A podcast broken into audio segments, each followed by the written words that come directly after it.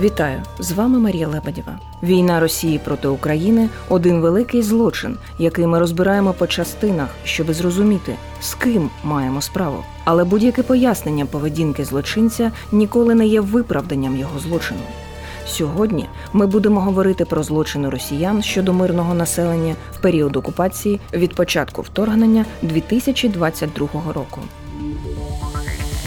Психологія злочину. Реальні воєнні злочини росіян нашого часу.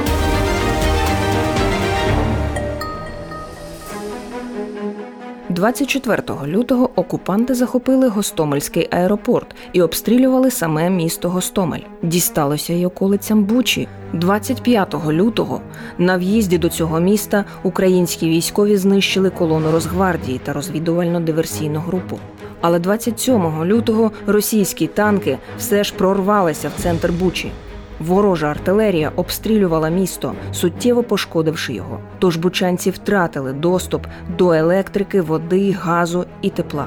Трохи згодом росіяни дісталися сусіднього Ірпеня. Офіційно, де тільки можна, бучанців попереджали, щоб ті не сідали ні в які автобуси під приводом евакуації. Було очевидно, що росіяни вчергово використають мирне населення як живий щит і рушать услід за евакуаційними автобусами на Київ. Нині часто можна почути запитання, чому мирне населення Київщини не виїхало власним транспортом у перші дні? У кожного різні причини. Хтось вважав, що їхати вже надто небезпечно, а хтось мав обов'язки, які не міг покинути. Більшість не уявляли ні масштабів вторгнення, ні маршрутів, як саме рухатиметься ворог. Це призводило до хаотичних та помилкових рухів, які часто приводили людей до ще більшої небезпеки. У багатьох не було власного транспорту. Або ж лишилися прикуті до ліжка близькі родичі. Словом, причин могло бути багато.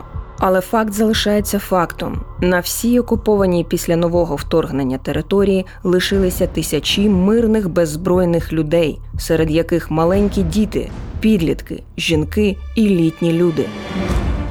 Саме в таку ситуацію потрапила сім'я Валентини з Бучі. Вона, її чоловік Дмитро та маленька донечка Кіріана. Вони жили в житловому комплексі, який межував із Гостомелем. Вікна квартири Валентини виходили на Гостомельський аеропорт. У мирний час вони не раз бачили у вікно, як злітає і сідає найбільший у світі металевий птах – літак «Мрія». Біля 4-ї ранку 24 лютого подружжя прокинулося від звуків військових гелікоптерів над власним будинком. Вони починають кружляти спеціально біля домів, дуже низько. І вони так спеціально залякують, вони кружляють, їх багато, там 7-8, я вже не пам'ятаю, скільки, ну. І той самий час, а ми такі як зачаровані, розумієш, ми стоїмо з чоловіком біля того вікна, і такі в шоці, він щось ще знімає на камеру, на телефон. А я стою, і, я не можу розуміти, як це взагалі можливо. І в якийсь момент Діма каже, збирай речі. Валентина і Дмитро нашвидкоруч зібралися. Донька ще спала. Гелікоптери продовжували кружляти над будинком, і Валентина з чоловіком бачили все, що відбувається. Ми вже речі зібрані, і тут я починаю, дивлюся в вікно, і то, як у фільмі, як в страшному фільмі. Вертольот розвертається, і в нашу сторону починає, тобто я бачу, як виривається з сопла той вогонь. І Діма каже, на підлогу. І ми попадали, і виповзли буквально там, він схопив малу ще сонну, ми вилетіли з хати на перший поверх, босі, голі, і внизу вже збиралися люди, мене вже трусило. Тоді почалися сильні обстріли з боку Гостомеля. Люди в паніці вибігли з домівок на вулицю, вони бачили, що потрібно тікати, і хотіли бодай щось узяти з собою. Перебіжками, як і сусіди, взявши деякі речі з квартири, Валентина з Дмитром поїхали у Ворзель, що трохи далі від Бучі. Вони ще не знали, що Ворзель також буде в облозі.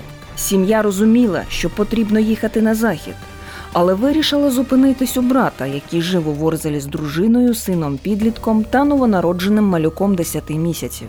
Вони розраховували якийсь час перечекати там, бо не уявляли масштабів того, що відбувалося. Також потрібно було забрати батьків чоловіка з Бучі.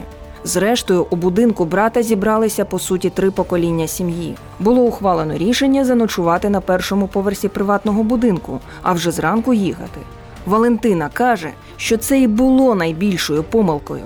Приблизно об 11-й ночі почався обстріл градами, значно гучніший і потужніший, ніж було біля Гостомеля. 13-14 чоловік, чи 15 нас всього з дітьми. Поховалися ми у ванні, і тоді був страшнючий прильот градом, тому що потім вже експерти казали, всі казали, друзі мої військові, що то був град. Вгатило так сусідній будинок, що у нас повилітали стекла, повилітало. Це той момент, коли пошкодило нашу машину, пробило там якусь електрику, пробило якісь такі схеми, що вона більше не завелася наступного дня. І то був найстрашніший удар, який я ще чула в своєму житті. Нас трусануло так, тобто це коли тебе, як знаєш, за шкібари беруть і трусять. Такий був удар. І тоді заплакали всі, навіть чоловіки.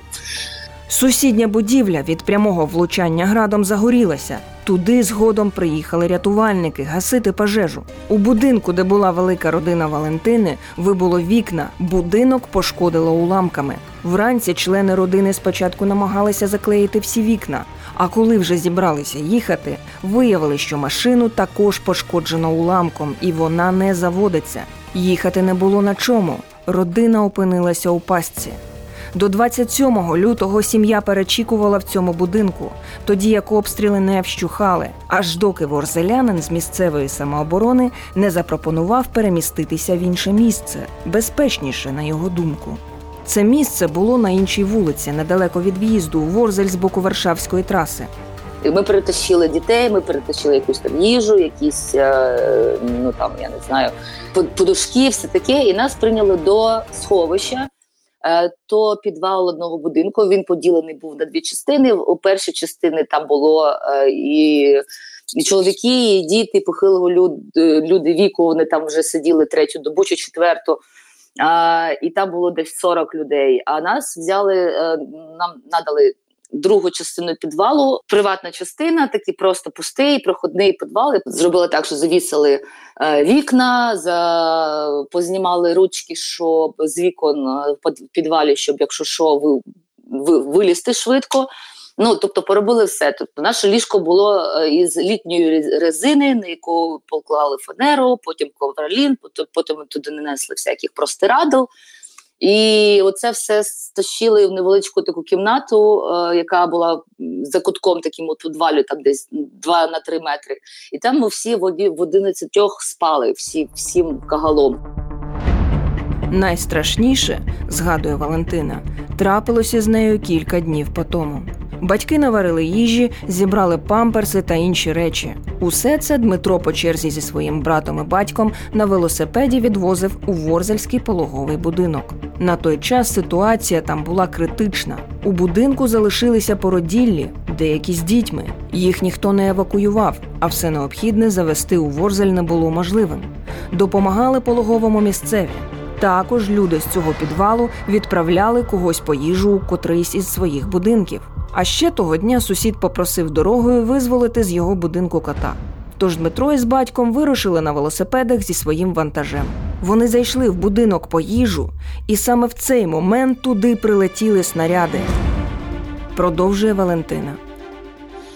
Тобто були 4 серйозних прильоти. Тобто, знаєш, таким ту-ту-ту-ту. І я розумію, що вони полетіли саме в тому напрямку, куди пішов мій чоловік. Тож я посивіла знов і нічого не сказати. Тобто мене ще хлопці, які там були в сусідньому через стінку у тому підвалі, мене тащили за руки і ноги і казали, тікай з вікон. Тому що прилітало, воно трусилося все. І я вже ходила там десь хвилин за 40. Я ходила, це було не довше 40 хвилин. Але потім Діма повернувся, каже, кота не знайшов. Глаза у нього були більше, ніж фари в нашої машини. Якщо раніше Валентина з Дмитром планували шукати машину і від'їжджати з Ворзеля, то після цього випадку зрозуміли, що робити це дуже ризиковано. У будь-який момент вони з дітьми та батьками могли потрапити під обстріл. У підвалі тоді було безпечніше, хоча у Ворзелі не було вже ні світла, ні води. Група, яка переховувалась у підвалі, становила приблизно 60 осіб. Серед них було багато дітей та людей літнього віку. Всі вони хотіли евакуюватися на наявних машинах, тоді як Ворзель і Бучу шматувало несамовито. Вночі люди чули, як за 3 метри від них ходять танки. Росіяни знали, де ховаються мирні люди з дітьми. І вигружалися біля нашого підвалу, ходили, коротше, ці черті, і вони, було чутно, я кажу, от, смотри, вони здесь сидять. Де я знаю, ну, там, з матами не буду переказувати. Бо я знаю, що вони тут сидять. І вони просто для фану гатили автоматом, стріляли по вікнам у під'їзді, тому що, щоб, ну, і ржали, коротше. От, і дивись, давай їх напугаємо. І ми там закривали рота дітям, щоб вони не плакали, і вже сиділи, тремтіли. І вони оце куражилися. Вони просто стріляли, тому що є. Ну, просто, щоб налякати. Щоб упіймати сигнал мобільного зв'язку, треба було підніматися вище, на 3-й поверх. Також звідти можна було подати сигнал тим, хто, наприклад, пішов по воду. Звідти було видно, що відбувається. І це було дуже ризиковано. А якось Валентина побачила те, що ніколи не забуде. Був обстріл стіни, тому що, мабуть, не побачили. Тобто в мене в метрі від мене розірвався горшок квітковий. І в той момент я ще також дивилась, що люди намагалися виїхати. Я бачила сім'ю. Папа, мама, 2 дітей десь, віком 10 і 5 років. 10 років дівчинка, 5 років хлопчик. Я не дуже пам'ятаю, скільки там насправді було. І вони намагалися пройти через той кордон, який блокпост, який зробили рашисти з того розбитого свого ж танку. Вже були там, бої йшли, і тобто вже був розбитий танк. І я, ну, чути не чула, бо то далеченько десь в кілометр, ну, там, метрів 700, але, може, 500. Але я бачила жестами, що машина йшла під білим прапором, і вони просилися проїхати, щоб їх пропустили. І я бачила, що вони там погрожують тим автоматами, я бачила, що вони заставили їх стати на коліна батьків, і там вони кланялись, чи що вони. Ну, тобто вони насміхалися над ними, ну, відверто. Діти стояли біля машини, вціпившись один в одного, і, типу, я так зрозуміла, що вони дозволяють їм пройти, але пройти пішки. І вони їх за автоматами затолкали, щоб вони пішли першими, батьки почали приходити, вони їх розстріляли в спину. І на цьому моменті я зрозуміла, що все піздець. І я, коротше, спускаюся в сльозах, я кажу, хлопці, треба піти в поля, шукати дітей. Від мешканців Бучі, які перебували на той момент в окупації, яким довелося контактувати з росіянами, можна почути різні історії. Одні розповідають, що коли росіяни входили в Бучу, не чинили насильства, а лише питали, чи є в домі зброя і чи мають чоловіки стосунок до військових чи правоохоронців. Або ж запитували, чи відомо бучанцям місце їхнього перебування. У той же час від інших людей з цієї ж вулиці можна почути про надзвичайну жорстокість, приниження, історії про полони, катування. Це, мовляв, було рулеткою, кому як пощастить. А от на початку березня окупанти остаточно озвіріли. Таке можна почути від багатьох місцевих. Росіяни несли великі втрати. Їхні колони бронетехніки, як і продовольчі колони, знищували наші військові. Українські сухопутні війська тоді повідомили, що окупанти почали втрачати ініціативу в наступі та зупиняються на несприятливих рубежах. Саме в період між 27 лютого та серединою березня в Бучі відбулися найстрашніші речі, скоєні росіянами щодо мирного населення. Насильство над жінками, тортури над мирними людьми, яких взяли у полон, знущання, приниження, масові розстріли. Чоловік на ім'я Дмитро, який допоміг сім'ї перебратися в безпечніше місце, якось пішов по воду і не повернувся. Його знайшли під парканом через тиждень із простріленими грудьми. Він притуляв до себе куртку, щоби зупинити кровотечу, але добратися до сховища не зміг. Земля тоді була мерзла, тож навіть поховати його тіло було неможливо. У Дмитра залишилися дружина і 2 дітей. Тим часом для цивільних закрилися будь-які шляхи. Про евакуацію і мови не було.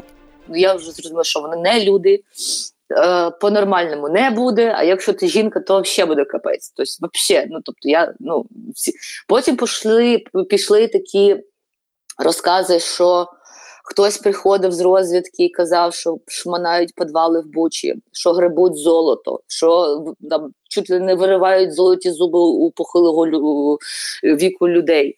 Тобто страшне, що гвалтують жінок, вже таке було. Вже Діма мій зв'язувався з товаришем, який залишився в Бучі, каже, що тут ще куча трупів на дорозі цивільних, що бачили, як вбивають просто так. Що просто ти йдеш і з тебе ржуть і просто вбивають, тому що це весело. Я це зараз кажу, у мене язик не повертається сказати в одному реченні і вбивають, і весело. Але воно так і було. Росіяни не лише утримували людей у полоні, вони залякували, знущалися, принижували, змушували мирне населення навіть красти для них, шантажували дітьми. Почувалися ніби рабовласниками, яким раптом надали таку можливість. Було враження, що їм дали карт-бланш на розваги, сафарі на українців. І це враження не безпідставне, розповідає психолог Світлана Чуніхіна. Людина зі зброєю відчуває багато влади. У контакті з людиною неозброєною ці відчуття загострюються гранично.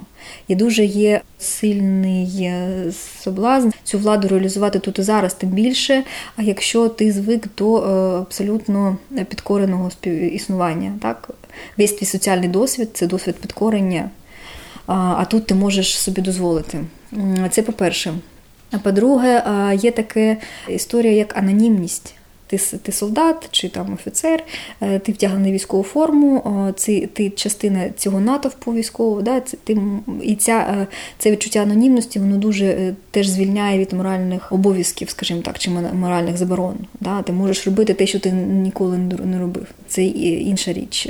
Відчуття небезпеки, вони можуть бути налякані навіть сильніше, ніж вони могли б від себе очікувати. Якщо тим більше це непрофесійні військові, страх він дуже спонукає до жорстокості, насправді. Серед російських військових справді були й непідготовлені солдати. Деякі з них потім, коли потрапляли у полон, розповідали представникам СБУ про те, що їм сказали, ніби везуть на навчання. Але було багато і професійних військових. Коли ми чуємо наджорстокі історії, справді видається, що ці росіяни відривалися. Психолог Світлана Чуніхіна вважає, що окрім моментів патологічного садизму, а таких людей серед тієї армії теж багато, ця поведінка є результатом недорозвиненості російського суспільства в цілому, де під свободою розуміється лише дозвіл на прояв ницих інстинктів. Що хочу, те й роблю. А все інше, те, що дозволено в демократичних країнах, заборонено. Свою сміливість, інакше кажучи, ці солдати могли показати хіба що стосовно беззбройних цивільних.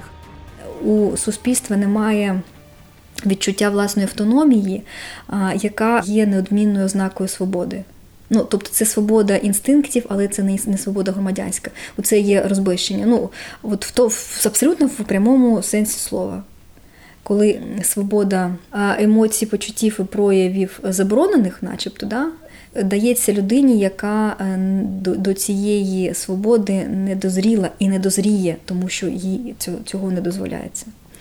Це знов-таки те, що відбувається з російським суспільством, з російською армією, і це те, що виплескується на окупованій території України. Це розбищене суспільство абсолютно, тому що ця пропаганда, яка тривала 8 років, а зараз вона дуже посилилась, це дуже висока возгонка ненависті, вона ж фактично розбищує суспільство. В тому сенсі, що вона ніби дає дозвіл на прояви ницих, заборонених, абсолютно неприйнятних в сучасній цивілізації почуттів і подій, в тому числі декриміналізоване домашнє насильство. Тобто все можна. Те, що було в прилічному обществі не можна, у нас можна. Серед тих, хто вижив, часто можна почути, що окупанти поводилися з місцевими так, ніби це не люди. І так було насправді. Для російських солдатів українці не були людьми, хоча росіяни нібито прийшли їх звільняти. Росіянам роками втовкмачували думку, що українці вороже налаштовані щодо них, що Україна не окрема держава, а придаток Росії. що росіян тут ненавидять і становлять загрозу всьому російському. І коли накрученим пропагандою солдатам російської армії роздали зброю, вони дали волю своїм звірячим інстинктам, розповідає психолог Світлана Чуніхіна. Те, що це війна між двома різними спільнотами, доводиться дуже просто. Доводиться тим, що з боку росіян є те, що прийнято називати дегуманізацією, тобто нівелювання людської сутності іншої людини як іншої. Ця дегуманізація, вона звільняє тебе від моральних обов'язків по відношенню до цієї людини. Це начебто не зовсім людина, не справжня людина, до якої можна чинити будь-які дії. І те, що робила російська пропаганда протягом 8 років, вона планомірно дегуманізувала Україну, українців і все, що з цим пов'язано. Але, по-перше, ця метаморфоза відбулась не за один день. І не лише стосовно російських солдатів. Вона відбувалася роками з російським суспільством, а війна лише остаточно проявила очевидне.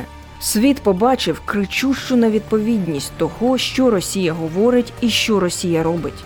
Образ, який вона створює для інших, духовність, людяність, високі моральні цінності зовсім не відповідає діям росіян. Ми звільняємо, але ми вбиваємо тих, кого звільняємо. Ми братній народ, але ми ненавидимо інших, бо все навколо наше. Ми прийшли, щоб винищити нацистів. А насправді ми вбиваємо українців, бо нам не потрібна їхня самостійна нація. Ми несемо мир, злагоду, процвітання, але насправді ми несемо війну і смерть.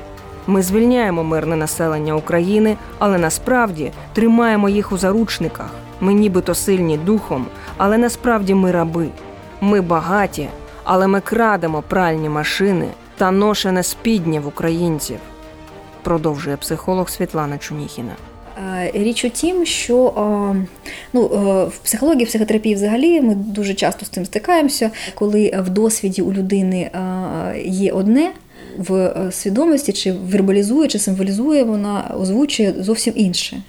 В досвіді у людини є її власна жорстокість, її нелюдяність, її агресивне поводження, її абсолютно нищівна поведінка в Україні. Так? Тобто вони нищать Україну абсолютно жорстоко, безжально, тотально. Так? Там, де можуть, вони нищать. Якщо вони не нищать, це значить, що просто вони не можуть поки чомусь. Могли б знищили. І це те, що відбувається в реальності, те, що є в їх досвіді безпосередньому. Так, вони окупанти, вони прийшли зі зброєю в Україну, і вони нищать города, міста, села, людей вбивають. А на вербальному рівні вони собі пояснюють самих себе як освободителів, захисників. І це ситуація такої різкої невідповідності. Це не шизофренія, але це така досить патологічна ситуація. Тобто чим ширший, глибший цей розрив між тим, що є в досвіді в безпосередньому людини, що з нею відбувається безпосередньо, через що вона проходить, і тим, як вона це пояснює, що є змістом її повсякденного вербального чи символічного життя. І в цій війні ми бачимо цю кричущу невідповідність. Це може бути наслідком, в тому числі, пропаганди, а і є предтечею невротичних і психотичних навіть розладів. Кожна людина і всі разом, і водночас і залякувати, і звільняти, і нести мір і захист, і все це водночас. Це саме наслідок цієї розірваності між безпосереднім досвідом і символізацією, між пропагандою і реальністю. Це наслідок, тому що парадоксальні почуття, вони існують разом, і вони не відчуваються, не усвідомлюються як парадокс, як зараз люблю, потім ненавиджу. Ці переходи можуть бути абсолютно спонтанні і неконтрольовані, саме тому, що це не інтегровано в єдину тканину переживань, в єдину тканину досвіду. На стіні одного з розграбованих та потрощених будинків хтось із російських солдатів залишив напис «А хто вам дозволив жити добре?». І цей посил неймовірно яскраво описує маленького росіянина, який краде в українців пралку, тому що не може вкрасти набути роками справжню свободу і демократію. І через банальну заздрість бажає українцям лише того, до чого звик у своєму житті. За словами українських військових, які обстежували розбиту російську техніку, у ній знаходили навіть парадну форму і прапори. Росіяни дійсно за 3 дні планували захопити Україну і пройтися в парадній формі Хрещатиком. Але сталося інакше. І цього росіяни аж ніяк не очікували. Вони не очікували організованого опору всієї країни. Не очікували, що попри все українці зможуть стати єдиним цілим, щоби протистояти ворогу. І що цей ворог – вони, росіяни. Вони не мають подібного досвіду справжньої громадської єдності в своїй країні. Там це просто неможливо. В Україні росіяни не очікували зустріти людей, об'єднаних не патологічним страхом, а людей, готових померти за свою країну та майбутнє своїх дітей. І це могло стати додатковим генератором жорстокості. Через півроку після початку вторгнення солдати російської армії так і не усвідомили, ким вони є насправді, говорить психолог Світлана Чуніхіна. Знову ж таки, це зміна на рівні поверхневих конструктів, які вони використовують, щоб пояснити собі, що відбувається, а зовсім не на рівні глибинного вчувствування в те, що відбувається насправді. Вони не розуміють, що вони окупанти. Досі. Вони уникають цього терміну. Якщо грузинський конфлікт вони інтерпретували як принуждення к міру, то цей конфлікт, я б сказала, що це є принуждення к любві. Вони чомусь якимось парадоксальним способом прийшли сюди, щоб запевнитися в тому, що українці насправді їх люблять. На початках, я так розумію, що воно так і було, що вони йшли дійсно якось щиро, йшли звільняти Україну від якоїсь там нацистської загрози, чекали, що їх зустрінуть дійсно з любов'ю. Вони хотіли цього. Навіщо ви сюди прийшли? Ми вас не звали. Ідіть додому. Це найцензурніше, що могли почути до себе російські солдати від мирного населення. Із вторгненням реалізувався кошмар росіян, який їм постійно малювала їхня пропаганда. Росіян почали люто ненавидіти всюди, причому всіх, сильніше, ніж 8 років тому, від початку російсько-української війни. У відповідь на цю вже реальну ненависть до окупанта росіяни в Україні продовжували демонструвати своє справжнє ставлення до українців. Виїхати з Бучі, Гостомеля та Ірпеня пощастило далеко не всім. Росіяни зривали евакуацію, не зважали ні на що, робили це свідомо. Часто всередині автівок були неповнолітні, а на машинах напис «Діти». Але і це не зупиняло росіян, які розстрілювали автівки мирних. Вони прикривалися мирним населенням як живим щитом. Окупанти, по суті, тримали в заручниках місцевих, бо розуміли, як тільки населення покине територію, їм настане кінець. Про це розповідає місцева мешканка Світлана, яка пережила в Бучі увесь період окупації. Прикриваючись тим, що тут живуть цивільні люди, розумієте, вони ставлять БТР в мене біля дому. Тобто вони розуміють, що наші сюди не будуть стріляти, бо стоїть тут БТР і тут же живуть цивільні. На це був розрахунок. Світлана пояснює, що не виїхала з чоловіком тому, що мала багато тварин, яких не було змоги евакуювати. Подружжя жило у приватному будинку. І у березні, якраз у той період, коли українська сторона оголосила про план евакуації з Бучі, росіяни почали забирати в полон мирне населення. Далі розповідає Світлана. Коли 13 березня нас забрали в полон, спочатку водили по вокзальні, за нами йшли 2 БТРи, вони прикривалися не тільки нами, мною, чоловіком, а ще збирали людей, які там десь чи виходили на вулицю, чи йшли з Гостомеля на Бучу, на центр, в пошуках якоїсь їжі або чого ще. Водили по центру вулиці Вокзальній, за нами йшли 2 БТРи, по 2 сторонах вокзальні стояли автоматчики з автоматами. Водили, вони вскривали приватні будинки, вскривали з автоматів, стріляли в двері, вскривали замки, щоб потрапити до будинків. Хоча я їм розповіла все, що там нікого нема, що люди повиїжджали, людей нема, що не треба туди лізти, але ж... Людей забирали всюди, де тільки бачили. Усіх попередньо обшукували під дулом автомата. Чоловіків при обшуку били ногами, погрожували відірвати язика, бо думали, що їх видадуть українській армії. Серед тих, кого привели на обшук, були також вагітна жінка на останньому місяці та старенький дідусь, продовжує Світлана. людей, ну просто з вулиці ловили. Якийсь дідуля, йому років 80, на велосипеді десь їхав теж з Гостомеля на центр Бучі в пошуках якоїсь там чи їжі, чи куди він їхав, я так точно не можу сказати. Ну, підбирали всіх, і жінок, і чоловіків. Кілька десятків людей спочатку зігнали в підвал багатоповерхівки і потім перемістили в якусь однокімнатну квартиру цього ж будинку. Годували раз на день сухим пайком. Одним на всіх. Одній людині діставалась порція їжі, яка відповідала одному печиву, розповідає Світлана. Роздавали по одній цій армійській галеті, по печеньки. От, ще та ж вагітна жінка в нас була, то їй вже залишали там те, що якісь там їх консервовані каші м'ясні чи щось там якесь було. То їй залишали, щоб вона хоча б щось їла.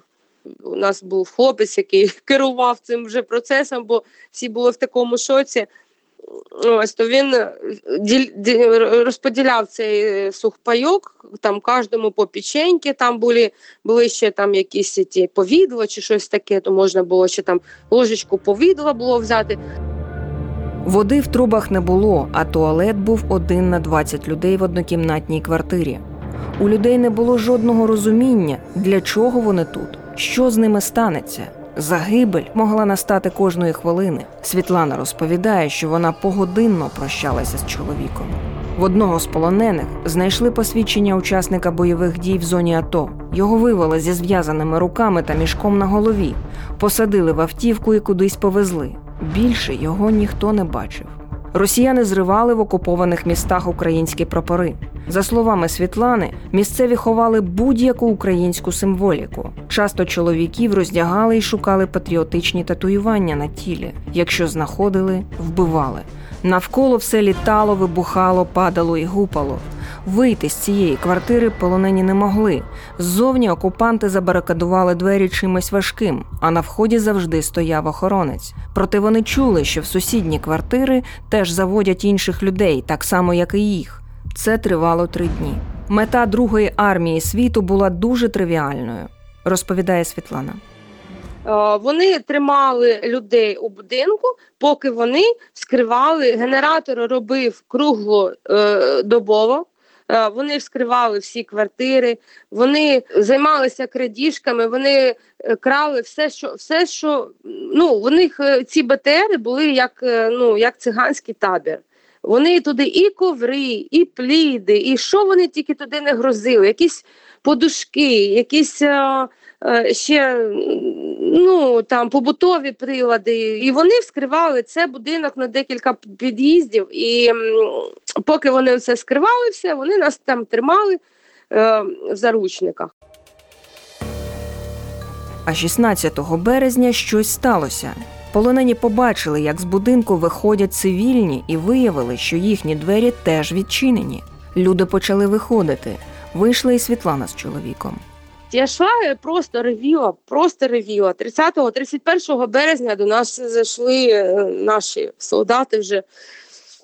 Ми плакали, звісно, і таке. От. Ми вийшли, звісно, я дійшла по вокзальній, дійшла до Новуса. Точніше, чи трошки далі, до перехрестя енергетиків і вокзальної. А далі в мене не хватило сил, і ніяких моральних, ніяких сил мене не хватило йти, бо повсюди була розбита техніка, і наша, і окупантів, і там ще напроти Новуса, там ще труп якогось чоловіка лежав. Все було понівечено, всі дерева, все. Вони своїми танками, своїми БМП, своїми машинами їздили. Вони руйнували все. Від початку березня у Бучі росіяни розстрілювали мирних людей, а тіла залишали на вулицях. Поховати їх близькі не мали можливості. Владислав Мінченко раніше ніколи не був дотичний до ритуальних послуг, але коли побачив у вікно, як під церкву понесли перші трупи, взяв лопату і пішов ховати. Кожного дня, розповідає, знаходили трупи, і бригада їхала їх збирати. Тіла знаходили на вулицях та у підвалах. понівечені, із слідами тортур, зв'язаними руками. Зранку до ночі, без перерви, Владислав і ще пара чоловіків постійно закопували тіла. Майже всі вони мали вогнепальні поранення, розповідає Владислав Мінченко. Серце зі сторони спини, частіше в голову, ноги прострілені. Чаще всього це було робота чи снайпера, чи дуже зблизька стріляли. В голову люди прострілені. Пам'ятаю одного, вибачте за такі подробиці, він навіть без штанів був. Що вони там з ним робили, я не знаю. В підвалі свого будинку, там добрий підвал, добрий будинок, і він був без штанів, знущались, катували і застрелили потім. Спалені були, закатовані, розстріляні, сложені до одної кучі і спалені. По-моєму, там 2 сім'ї, чоловік. Тіла своїх солдатів росіяни спалювали в пересувному крематорії, який привезли з собою. Вони не хотіли залишити сліди, щоб потім звинуватити у звірствах українців. Проте після їхнього відходу інформація була оприлюднена із супутникових знімків. Було очевидно, хто саме займався катуваннями і вбивствами бучанців. А от тіла місцевих жителів росіяни кидали там, де вбивали. Владислав та ще кілька інших людей з бригади ритуального сервісу постійно ризикували життям. Вони нас зупиняли і танком, нос в нос, і в переулках зупиняли, до забора гнали, стрельнуть, не стрельнуть, рішали.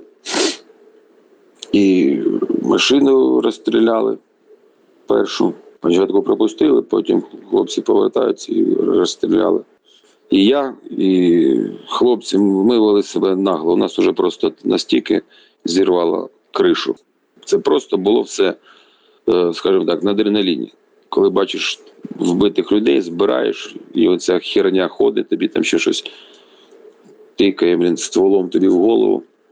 І ти вже розумієш, що ти зараз помреш, і розумієш, померти можна гідно, а можна просити в них щось. Ми нічого не просили. Ми для себе вирішили, якщо так, то так. Вранці 30 березня росіяни буквально втекли, кинувши недоїдені сніданки на подвір'ях будинків, звідки виселили місцевих. За собою лишили безліч убитих, потрощене місто і понівечені життя. Згодом про трагедію Бучі дізнається увесь світ.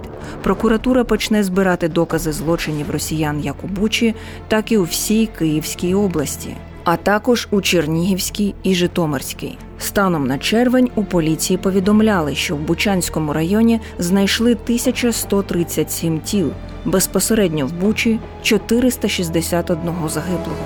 Серед них переважно чоловіки. Українська влада назвала це геноцидом українців і звернулася до Міжнародного кримінального суду для розслідування цих подій. Страшні для населення речі відбувалися не лише в Бучі. По всіх селах 3 областей людей тероризувала російська армія. Наприклад, у селі Андріївка Макарівського району станом на квітень зниклими безвісті вважали 47 чоловіків. Їх викрадали з домівок, і більше цих людей ніхто не бачив. Правоохоронці також встановили, що під час бойових дій на Київщині багатьох людей примусово вивозили на територію Білорусі. Про пережиті дні окупації Лідія Олександрівна з Андріївки розповідала нам в квітні, стоячи на порозі свого потрощеного будинку, куди щойно повернулася. Ненависть, просто слов нема. Просто нема слов. Варвари, мародьори і вбивці. Сина витягнули з погреба і племянницю поставили в стінки. Бачу, вона голосить, кричить. Тут молоденька племянниця. Я до його підбігаю, хватаю за руки, не стріляйте, бо діточки ж маленькі. Бабушка, ми не будемо стріляти, ми миротворці, ми не будемо стріляти. Що ж вони стоять, вони ж багаються, дітки плачуть, вони ж стоять отак, син і племянниця. Потім вони за сина не зав'язали, а шапка в його була. І отак йому глаза закрили і повели туди по вулиці, Я кричу, не вбивайте, його 4 діток, не вбивайте.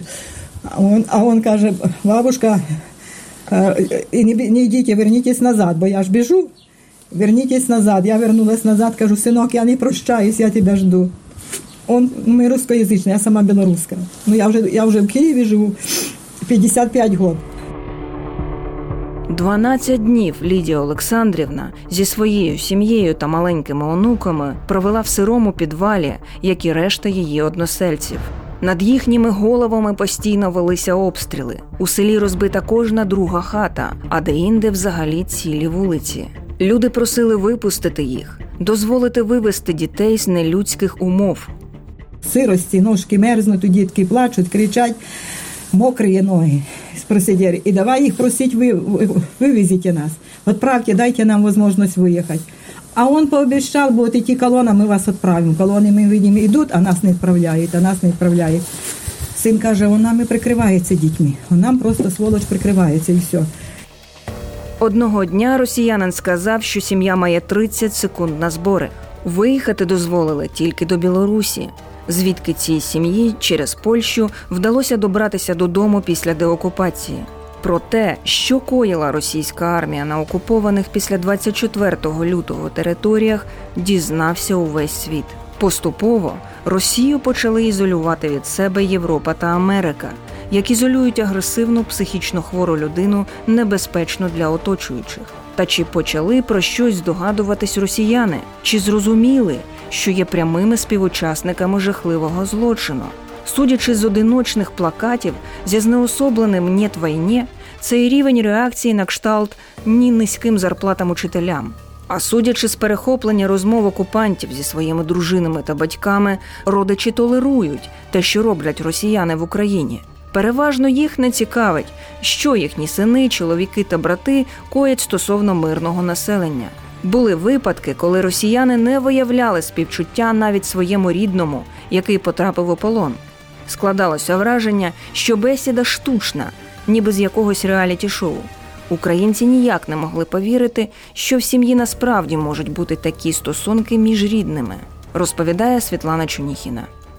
Річ у тім, що в громадянському сенсі в них немає цієї агентності чи асертивності, є такі терміни психологічні, які означають здатність людини спиратися на власні критерії, на власні системи цінностей, на власне відчуття відповідальності і будувати свою діяльність, виходячи з власних позицій, принципів, власних, внутрішніх. В них цього немає. В них немає громадянського центру тяжіння всередині себе, вони не відчувають себе як громадяни, да? А лише як солдатан імператора. І немає і людської, особистісного цього центру тяжіння. Да? Трагедію в Бучі у російських медіа назвали постановкою, а вихід власної армії – так званим жестом доброї волі, при тому, що росіяни зазнали величезних втрат. Російське суспільство відмовлялося визнавати себе агресором. Поступово Збройні сили України відбивали росіян у всіх напрямках, звідки ті здійснили вторгнення. Однак російська пропаганда обертів не збавляла і дотримувалася відпрацьованої технології. У всіх злочинах, скоєних Росією в Україні, вона звинувачувала українців, яких продовжувала називати нацистами. Минали місяці, а Росія не лише не взяла Україну за 3 дні, але й втратила десятки тисяч своїх солдатів у війні, яку так і не спромоглася назвати війною. Так звана друга армія світу тріщить по швах і зазнає краху як у прямому, так і в переносному сенсі, адже обвалюється конструкція великого та могутнього народу, закладена в голови росіян. Обвалюється манія величі, тоді як за обваленими конструкціями нічого, крім порожнечі, продовжує психолог Світлана Чуніхіна. Не будучи здатним до точного самосприйняття, не будучи спроможними казати правду самим собі про те, хто вони є, чого вони прагнуть, що з ними відбувається, вони потрапляють у ці пастки парадоксальних наслідків від своїх дій. Тобто вони ж діють фактично на осліп. Тобто вони діють, виходячи з тієї карти реальності, якої не існує, яка не відповідає тому, що відбувається. І один з наслідків – оці жахливі, абсолютно жахливі злочини, потворні, скажімо, прояви, які ми бачимо на окупованих територіях, це теж наслідок цієї невідповідності, яка культивувалася роками чи століттями, тому що мені здається, що в принципі це в цьому є російська драма, що вони не можуть самі собі зізнатися, хто вони є, чого вони хочуть. Не можуть прийняти свої агресивні імпульси, свою боль, свою історичну травму. Тобто ми ще зараз доігруємо їх незіграну, невідіграну драму тоталітаризму. Вони не змогли її опрацювати, і вони не вивчили ці уроки. Нагадуємо, жоден аналіз та пояснення поведінки злочинця не є виправданням злочину. Співучасник у цьому випадку – вся країна. У наступних випусках ми продовжимо аналізувати злочини росіян в Україні. З вами була Марія Лебедєва, і це була програма «Психологія злочину». Чому росіяни роблять це? Аналіз реальних воєнних злочинів в програмі «Психологія злочину».